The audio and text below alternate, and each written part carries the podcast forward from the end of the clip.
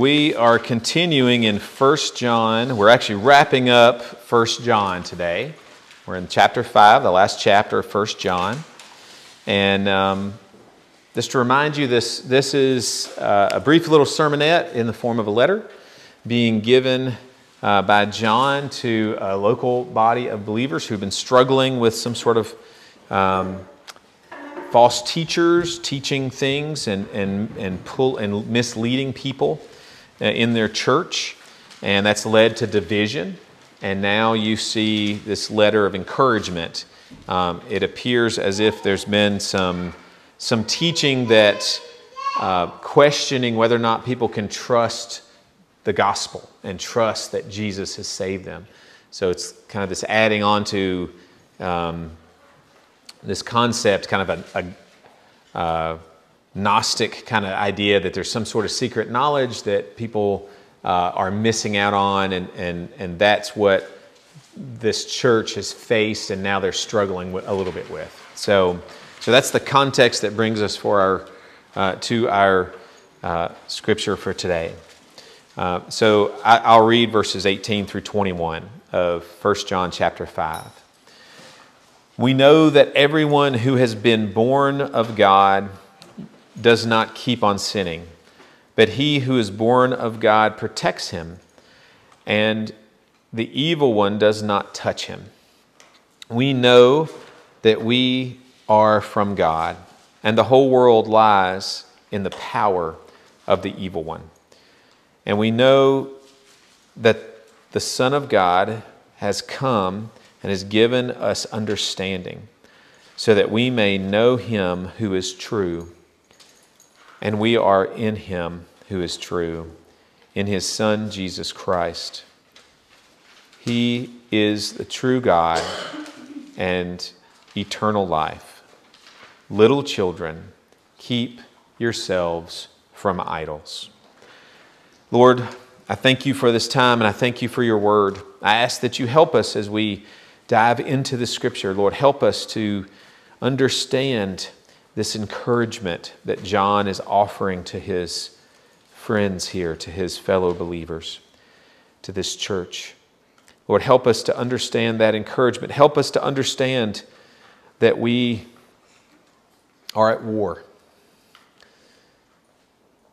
and that you have made a way for us.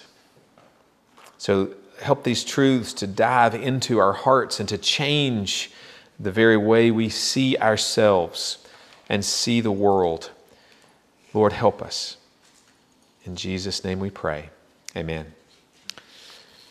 All right, so starting off here with this first verse in verse 18, we know that everyone who has been born of God does not keep on sinning but he who is born of God protects him, and the evil one does not touch him. So uh, there's a lot of things. This is one I'm going to take this just take a second to, to talk a little bit about when you open up the word. When you open up the word, you've got to make sure that you are not cherry picking one verse and, and, and putting too much emphasis on one verse.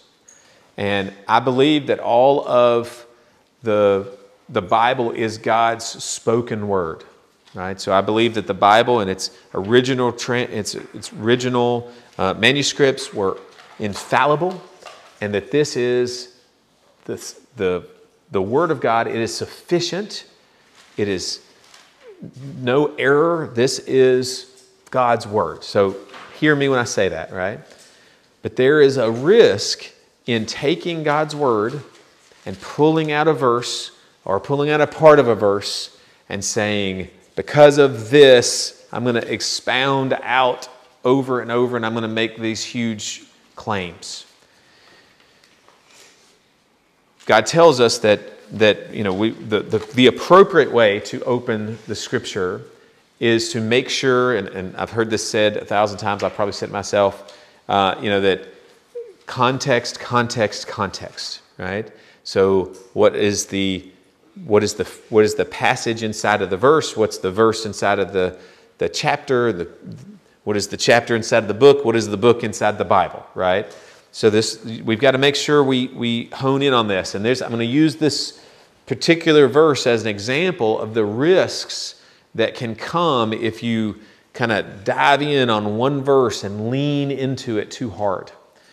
So, the very first part of this verse says, We know that everyone who has been born of God does not keep on sinning. Remember, it'd be really easy to look at this verse and say, I'm in trouble. I've sinned today, right? I'm in trouble. does that mean I'm not really a Christian? Does that mean I'm not in God's kingdom? Like, what? Oh my gosh, my salvation. Like, you, you could go that path with this passage. That is not what this is saying.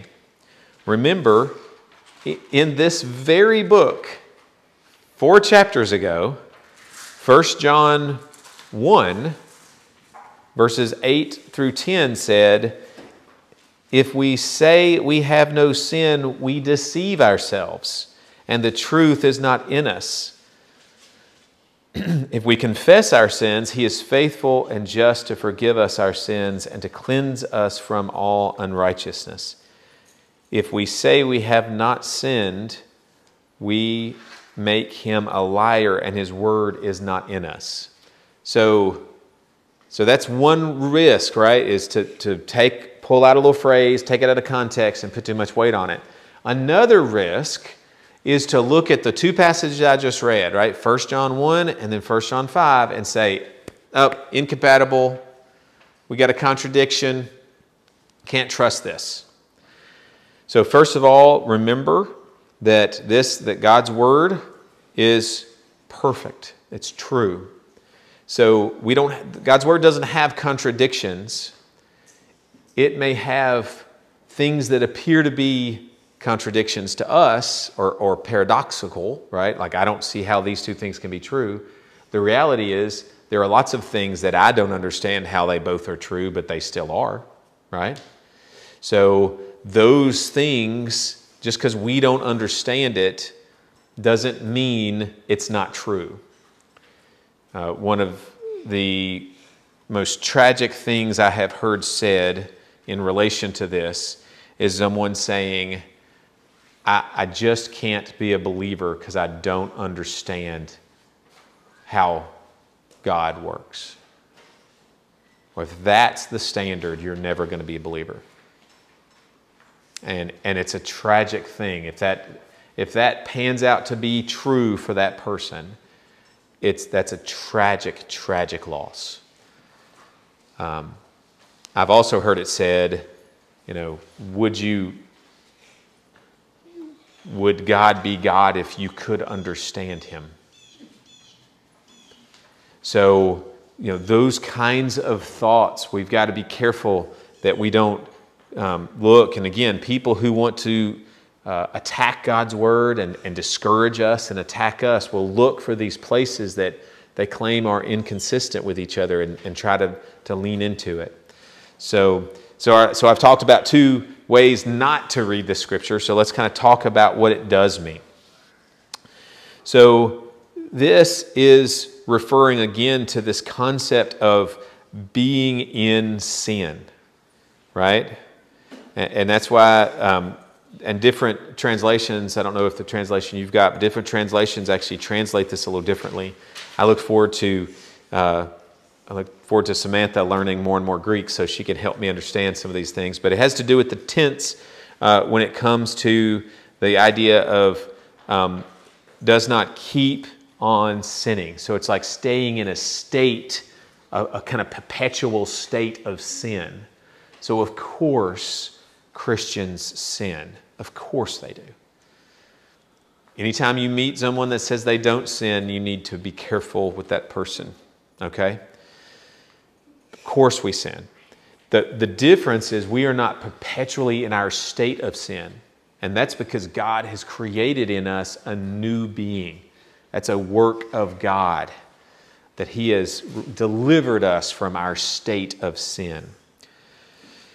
All right, so, so, continuing kind of the, the things that are a little hard to interpret here, um, maybe not as hard as last week's, but uh, last week's passage. But this second phrase here, but he who was born of God protects him. So there's actually two different ways people interpret this, and some of it has to do with the translation of this passage. This is a little tricky type of translation. There's a lot of Greek that can mean different things depending on the context. Um, and, and, I, and I don't know Greek, but this is what I'm, as I have studied what little I've studied, this is uh, one of the things that makes Greek um, interesting for our perspective. Uh, so, this can be interpreted two different ways. This can be interpreted as Jesus, so this he who was born of God can either be Jesus, so this in, uh, I believe if you've got the, the NIV, you will see that it says, but the one who was born of God, and one is capitalized. So that's so the NIV is kind of saying, hey, contextually, I think that this is talking about Jesus. The ESV says, uh, interprets this as, but he who was born of God protects him. With this idea that it's re- referencing back to the him is referencing back to the he, and the he is the, the person, right? So there's two different ways to interpret this, and I'm going to kind of run with both interpretations, right? Just to kind of talk, just talk through both of them. So first, the first interpretation is what if it's us? So what if the he there is us? So, but he, so I'm going to, I'm going to replace the pronoun so that it makes it a little easier to follow. But you who are born of God protects yourself. Protects yourself. So, um, so some people are going to would, would shy away from this and say, "Oh, well, you know, I can't protect myself." Is that saying that I'm going to try to keep my salvation? And and uh, you know, I I would have a very negative opinion if that was my view on what this is saying. But no, that I don't think that's what this is saying. Scripture clearly calls for us as Christians to work. You know, my, one of my favorite uh, favorite uh, scripture is from Proverbs, and, and it's to the war horse is prepared for battle, right? But victory belongs to the Lord. This idea that I, there is work for me to do. I have responsibilities on earth. There's work for me to do, but I rely on Jesus, on God, for my salvation, for my victory, right? So there is work for me, and I have faith in God. And, and, I'm going to return uh, kind of uh, with this concept of battle is going to become a common theme here for a big portion of the rest of this sermon. So, so that's what I see here when, if we interpret this as being us. So, James, other scripture that points to this, right? I just talked about not leaning too heavily into one scripture, so let me make sure I'm not guilty of that. James 4 7. Submit yourself therefore to God, resist the devil, and he will flee from you. So here we see this, again, this connection, this submitting to God. So God's in control, but then we are submitting. So there's this joint kind of process that's happening. And then this resist the devil, and he will flee you. There's this process of, of we need to resist, right? We need to take an active role in resisting the devil. Ephesians 4, verse 26 and 27 says, Be angry and do not sin. Don't let the sun set on your anger and don't give the devil an opportunity. So here we see again this I, I have a role. I'm being given instructions, I'm being given orders. Don't give the devil an opportunity, right? Don't let my anger fester because that's what happens when anger starts to fester is we, we're giving the devil an opportunity to, to, to make progress in his struggle against us, right? We're making ourselves weak for the battle. John 14, verse 25. These things I have spoken to you while I am still with you. This is Jesus speaking. But the Helper, the Holy Spirit, whom the Father will send in my name, he will teach you all things and bring to your remembrance all that I have said to you. So you may think, okay, Cody, why did you put that verse in here? Like we're talking about, you know, God giving us orders and we've got a responsibility. We have a duty to stand up. We've got our fighting orders. Why are you why are we talking about the Holy Spirit? And that's because the Holy Spirit is the thing that gives us the strength to do the things that we are to do. This isn't as simple as, oh, I have my job and God has his job, so if I do my job, then God will do his job. It's not that simple, right? Because what's really happening is I am dead in my sin. I'm at the bottom of the river dead. God has pulled me out of the river, breathed life into me, and then given and then given me the weapons and tools to fight and put in me the spirit to fight, the Holy Spirit. And now I go and fight with the help of the Holy Spirit. So there's no you can't separate the Holy Spirit's role in our lives right? Because that, that what starts happening is we start thinking we're doing it. Well, look at me. I'm a pastor. I'm doing what God's told me to do. I'm look I'm serving God well, raising my family. I'm, I, aren't I doing this well? No, I am not doing this well. The Holy Spirit is giving me the strength to do what I'm doing. So so that, that is, that, that's the interpretation. If you, if you interpret that scripture to mean that, that it is you or the, the listener that is being encouraged to, um, to be the one to stand up, right? So now let's look at it and say, okay, okay, what if this is Jesus? What if Jesus is the one? And, and like I said, the NIV says, uses the, the phrase puts, translates it, but the one, capital O, who is born of God keeps him. So in that case, it would be, but Jesus keeps us, right? Which, quite honestly, I also think could be the interpretation of this. I think either of these work.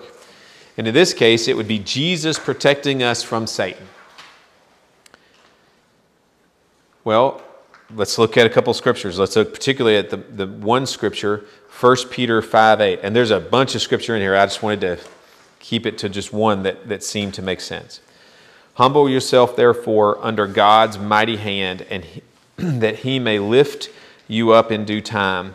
Cast all your anxiety on him because he cares for you. Be alert and sober, uh, sober minded. Your enemy, the devil, prowls like a roaring lion looking for something to devour. So, the, the reason I want to put that scripture in there is I wanted to remind you that this, this concept that whether it's us or whether it's Jesus defending us from the devil, the devil is a real enemy. And the devil is, is roaming around like a, like a lion wanting to devour someone.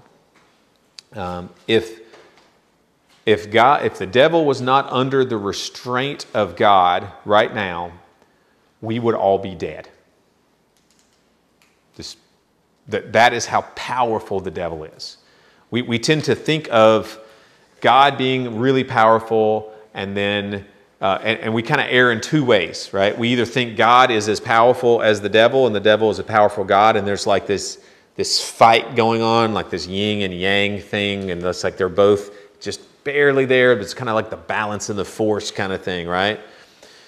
That's not correct. That's not correct, right? God is infinitely more powerful than, the, than Satan. The other error we make is we tend to think of ourselves and the devil as kind of being on par, like maybe he's got some magical powers, but I'm pretty witty myself, right? And there's been a lot of interesting stories and movies written about this, about you know, people kind of getting one over on the devil, and, and, and this is also in error. The devil is so much more powerful than we are intellectually, physically, supernaturally, that if he were not constrained, he would destroy us. That, that's what he would do. That's what he wants to do. That's what he's trying to do. praise God, he is, he is restrained. So, and that's what the scripture talks about this, this concept that the devil is out there and, and we need to be alert be sober minded and we need to uh, cast our anxiety onto him. There's a whole sermon there, right? So much of our life is worrying about stuff. I can find myself doing this, and I don't really deal with anxiety a lot. I deal well under, with, with stress.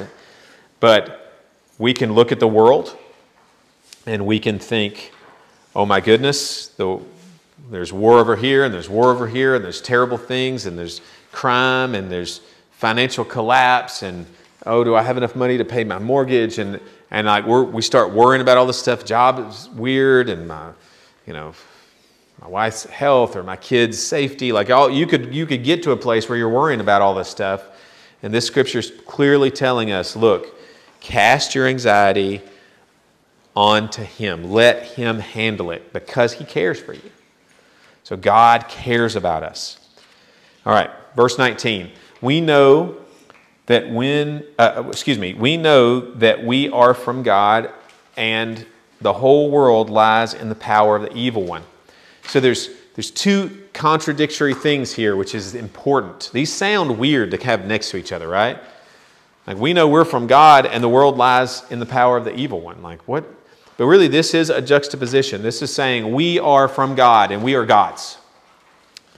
And the whole world lies in the power of the evil one. That lies in is actually the same term that's reclines intimately with. So it's like when they used to sit at a table and eat. That's, that's, you would recline at table with each other. You'd almost be fellowshipping with each other. So that's what this is saying is, hey, we are with God, but the world is with the devil. This, we are at war, and there are only two sides. Um, Ephesians 6 11 tells us to put on armor of God that we may be able to stand against the schemes of the devil. We are at war. We are at war. And there are only two sides. Matthew 12, verse 30. Whoever is with, this is Jesus speaking, whoever is not with me is against me, and whoever does not gather with me scatters. There are only two sides. For a long time, Christians have thought of this as well, there's evil, and there's you know, the world, like evil devil, and then there's the church, and there's a lot of innocence in between, right? There's a lot of non combatants in the middle. That's not true. You are either with the world, with the devil, you are reclining with the devil, or you are with God. That's it. That's, that's the two sides. You are either with Jesus or against him. You are either gathering or you are scattering. And this is hard for us because we want to think of people like, like yeah, but I know this good you know, atheist friend, and, and I, I get it. And you should love those people. But you can't let your guard down. You've got to realize that whether they know it or not, they are an agent of the enemy. And our job is to present them with the truth, right? Is to show them the, the real power of the gospel. We're to live it, we're to speak it. I'm reading uh, the uh, uh, C.S. Lewis Screwtape letters, and it's it's uh, such an interesting concept, right? The, the whole idea behind the, the book is that it's a letters being written from a demon to his nephew and he's kind of trying to train up his nephew on how to attack people. And it takes a little bit because you got to get over the fact that whenever he says the enemy, he's talking about God, right? So it's, it's weird. From the, the point of view it's coming from. But once you kind of get over it, I, one of the things that's amazed me is it's helped me understand this idea that it's that, that there's only two sides in this battle, and the enemy will use people who don't ever would never think of themselves as being with the devil, right? but he'll use them to distract and, and to mislead and to, you know, and that's, that's a, it, it's helped me think about that. I, I would encourage any of you to read the Screwtape Letters. It's, it's an amazing book. So, this whole concept about kind of being at war, I, I found this quote from Charles, Charles Spurgeon. And, and I want to read this. So, this is Charles Spurgeon speaking on this topic. We are foolish to expect to serve God without opposition. The more zealous we are, the more sure we are to be assailed. Glory be to God, we know the end of the war. The great dragon shall be cast out and forever destroyed, while Jesus and they who are with him shall receive the crown.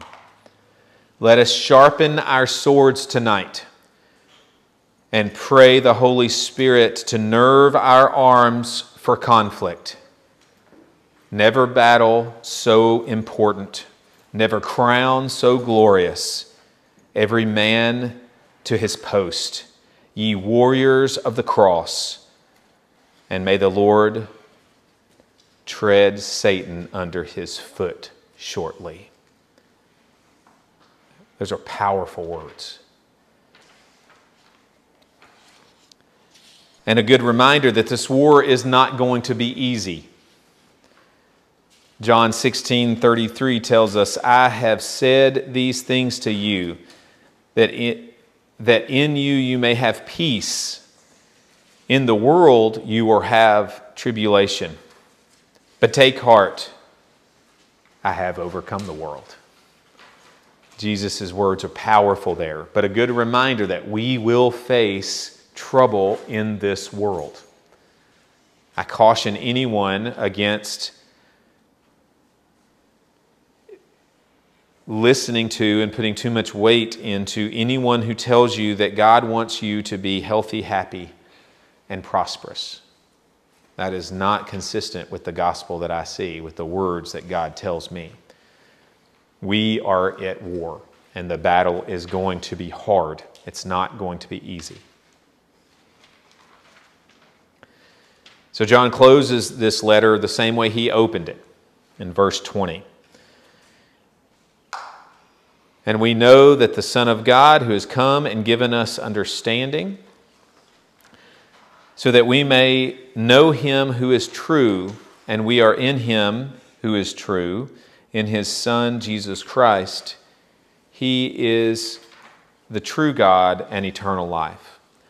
So he's closing it the same way he opened it in 1 John chapter 1 verse 1 through verse 4.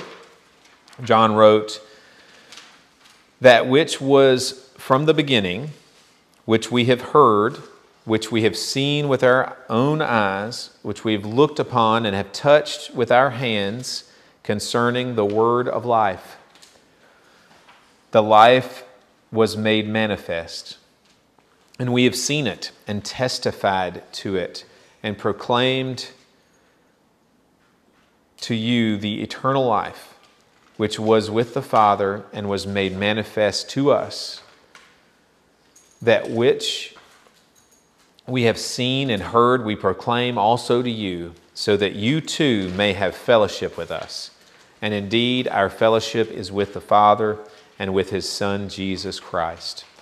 And we are hearing these things so that our joy may be complete. So, Jesus is eternal life. Jesus is eternal life. This is this promise, right? And that we are in fellowship with God through Jesus. And that's why he's eternal life, because through him we can fellowship with the Father and therefore have eternal life. John 14, 6, Jesus said to him, I am the way, the truth, and the life. No one comes to the Father except through me. So there are people who can listen to everything, for the most part, that I have said up to this point and say, okay, I, you know, I disagree with you, whatever, on the details, but sure, great. But when I get to this verse, when I get to this John 16, uh, John 14, 6, Jesus said to him, I am the way, the truth, and the life. No one comes to the Father except through me. Now we would have a problem. Because they would say, Look, I'm fine with you having your little religion and we do whatever you want to, fine. But you're now telling me that if I don't believe in Jesus Christ, I'm not going to go to heaven. That's exactly what I'm telling you. And this claim of exclusivity goes so, it strikes so deep at the heart of our culture because our culture doesn't want to land on a truth. It wants to say, oh, that's your truth, right? That's, well, that, if that's what's good for you, I do that if that's what's good for you. But, but this is what I'm saying doesn't claim to be a truth, it claims to be the truth. And that is such a monumental difference. And this is why we are called to spread the gospel. This is why we are called to evangelize. By the way, when I say we're called to evangelize, I don't mean we are called to send a check to someone in, who's doing mission work. You might should do that. But we are called to evangelize. What I, I don't mean by that is we're not called to invite somebody to church so that they can hear the pastor talk about Jesus. You probably should do that. That might be great. But what I, what I am talking about is that we as believers are all called to live our lives in such a way that people see and hear the gospel from us. Doesn't matter if you're delivering pizzas or running an IT department or taking pictures. It doesn't matter. You could be doing maintenance. You could be raising your kids. You could be trying to obey your parents, trying to learn, trying to go to school, trying to learn how to play piano. You, you, you could be doing all these, playing football. You could be doing all of these things and all of those things can be a route for you to live your faith, to show the gospel in the way you live your life, and to speak the gospel into the people that God puts in your life. And you may say, well, easy for you to say, Cody, right? You're, you're a pastor, you're supposed to do this kind of stuff. I could get fired if I say this. Yeah, you could. Yeah, so can I. I joke at work all the time that I will one day be fired for what I believe. But we're at war. And we've got to remember that every time we wake up, every time we I, what are what is my duty today? And if he, and soldiers, one of the amazing things about soldiers, we see this in. I, have been blessed to have uh, some men who have served our country uh, be some uh, friends of mine. And one of the amazing things about them is when, when I talk with them about their experience in the military is you know, most of the military men now, most of them don't go to war. Like there's not a lot of people who have gone to war. Well, I have some friends that have, right? Good friend of mine who uh, served in Afghanistan. And he talks about it. he's fought in war. Like People shooting at him, him shooting at people. He's a brave man. But he talks about how he trained more than he fought. And that, that's amazing to me. He trained more than he fought. And that's why he fought as well as he did, because he trained like he did. We see in Afghanistan right now, one of the, these, these military, and again, I probably pay way too much attention to this, than I should. But we see soldiers who don't train. And when they come up against soldiers that do train, it is such a radical difference. So the United States and other NATO countries took Ukrainian soldiers and trained them. We took them off of the battlefield for months and months and months and trained and trained and trained. And when those soldiers hit back to the, to the field, It was like a different army showed up. That's the power of training. And that's what we should be doing for our part of the war. Because we, we've got to train every day so that when the enemy shows up, when it's time for battle, we are ready. We have the armor on, we know how to use our blade, which is the word, and we're ready to go. So I, I would call on you to prepare every day for battle. You won't have to fight every day, but you need to prepare every day so that when you do fight, you're ready. All right. So the last verse in 1 John comes out of nowhere. It seems kind of almost random, like tacked on at the end of here. Hey, little children, keep yourselves from idols. What? That's, we've not, I don't think we've talked about idols the entire book. So, first of all, let's start with little children. It is not necessarily referring to little children. This is an affectionate diminutive form of this, of this word. So it it's literally means little children, as in like people that are close to me, like, um, like, like people, dear ones right? So in some translation, it actually says dear little children because of that. So, so it's talking to these, this church that is special to him. And, and his closing words are keep yourselves from idols.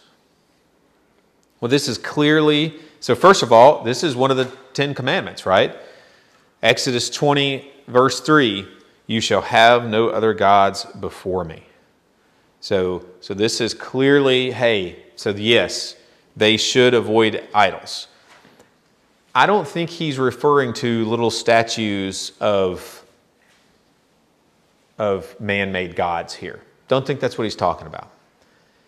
I think what he's talking about is that any false idea about our faith are idols.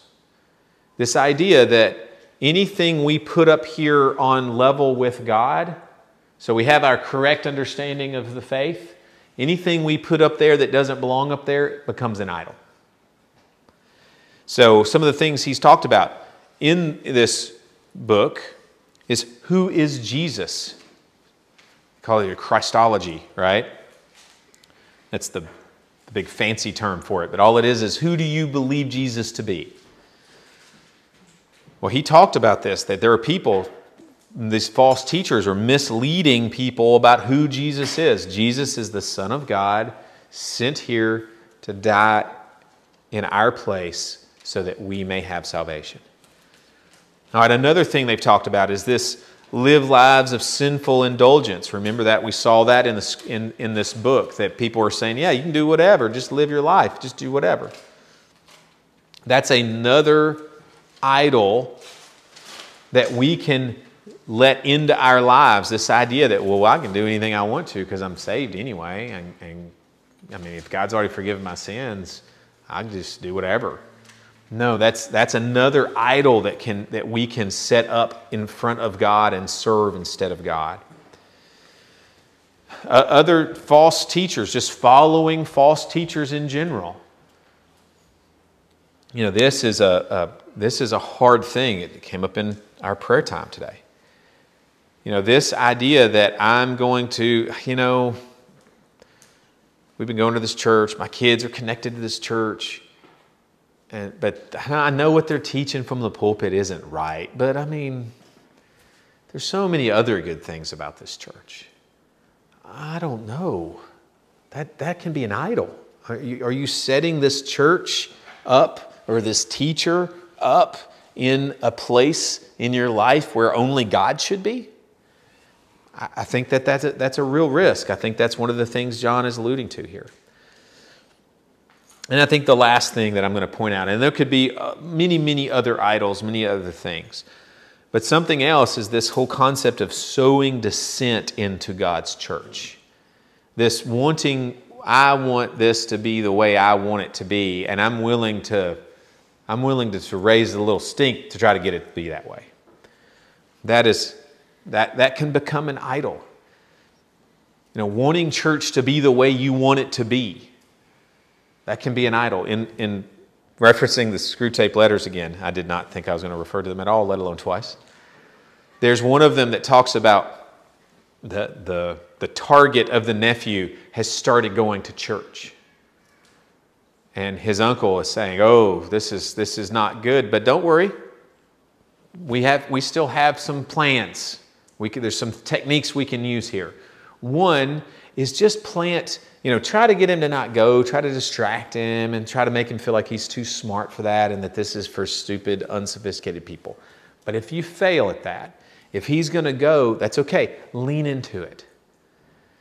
Go with him. Whisper in his ear all the things that are distractions, all the things he doesn't like. Maybe the temperature's not right. Maybe the music's not right. Maybe, maybe someone's a little too loud and off pitch next to them. And maybe convince him that this is distracting him and that he should find maybe he doesn't like the tone of the, of the sermon. Maybe he doesn't agree 100% with the interpretation of something but it's could go either way. Lean into that. Because the best thing we could do is get him to be visiting all these churches, to become a connoisseur of churches, a critic of churches, trying to find the perfect one. Because he never will. And we'll just keep him running around, and that way he'll never be good, any good to the enemy, in this case, to God. So, so that I think is another one of these idols. Like we, we can make church an idol, which man, you, humans are so good at making idols. We can make anything an idol. It's amazing. So, so um, kind of wrapping this up, I, I think that you know we need to be intentional with this last little phrase, children, keep yourselves from idols. We've got to be intentional about that. We've got to pray, God, show me what the idols are in my life. What am I what am I putting up there? What am I elevating slowly? So maybe it's not there yet, but it's, it could get there. Show me where I need to have my guard up. So I, I would challenge you to pray that this week for yourselves.